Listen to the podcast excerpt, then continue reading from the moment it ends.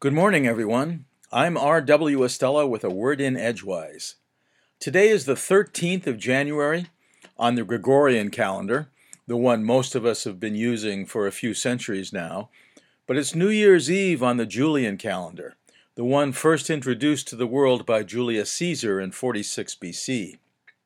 In other words, tomorrow, January fourteenth on the Gregorian calendar, is January first on the Julian calendar.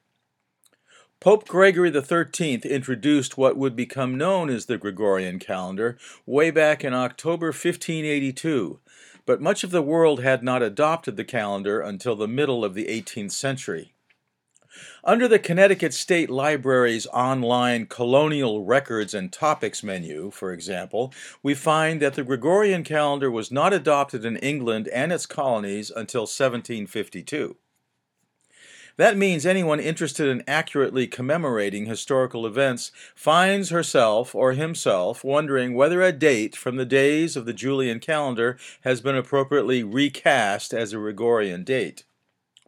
Let's say someone's birthday was January fourth on the Julian calendar.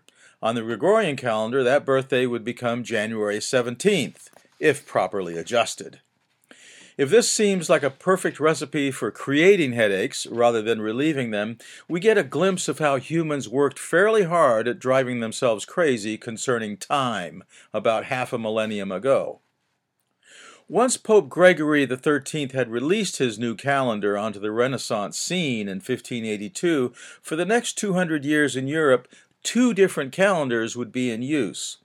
Moreover, places such as England would institute two different starts of the year, one being the legal beginning of the year on March twenty-fifth, and the other being the common beginning on New Year's Day, the first day for most almanacs.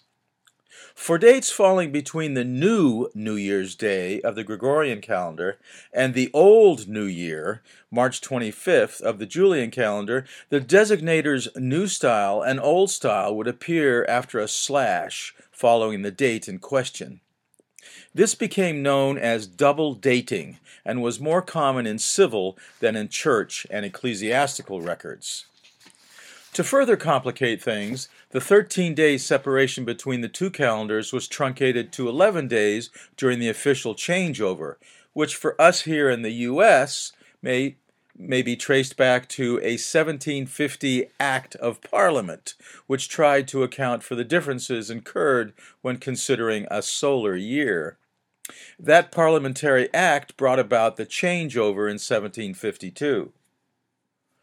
Current historical scholarship calls for the retention of old-style dates in transcriptions, but historians and genealogists are cautioned that more than a few people living at the time had already taken into account the conversion and had rendered a new-style date.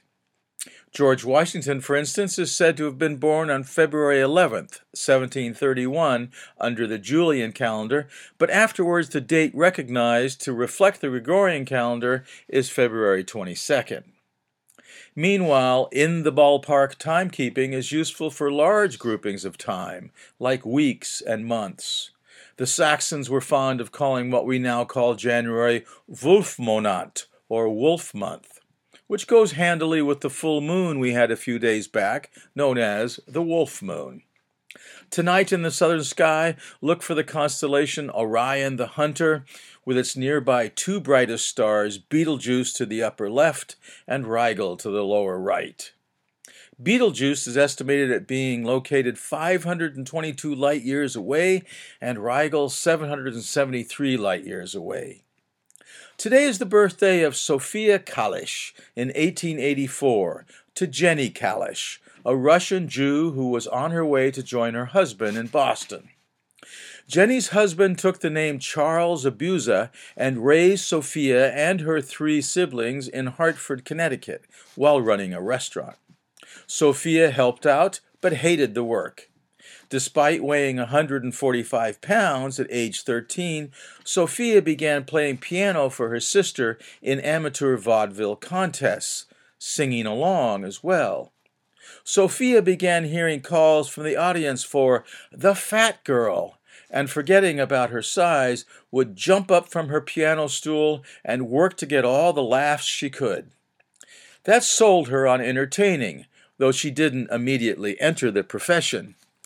First, she married Louis Tuck, who drove a beer wagon, with which he was unable to support his family. So Sophia left him, settled her son with her parents, changed her name to Tucker, and went to New York to break into show business as Sophie Tucker. Soon Sophie's weight had become one hundred sixty-five pounds, and she hid herself behind blackface makeup, which went over well, eventually becoming a blackface singer in a burlesque show. She hated the makeup, and one day she lost the kit. The audience loved her anyway, and by nineteen oh nine, Sophie Tucker had won a spot in Ziegfeld's Follies, becoming the last of the Red Hot Mamas, and spending the next sixty years performing around the world using the signature song, Some of These Days. She once joked, "I have been poor and I have been rich. Rich is better."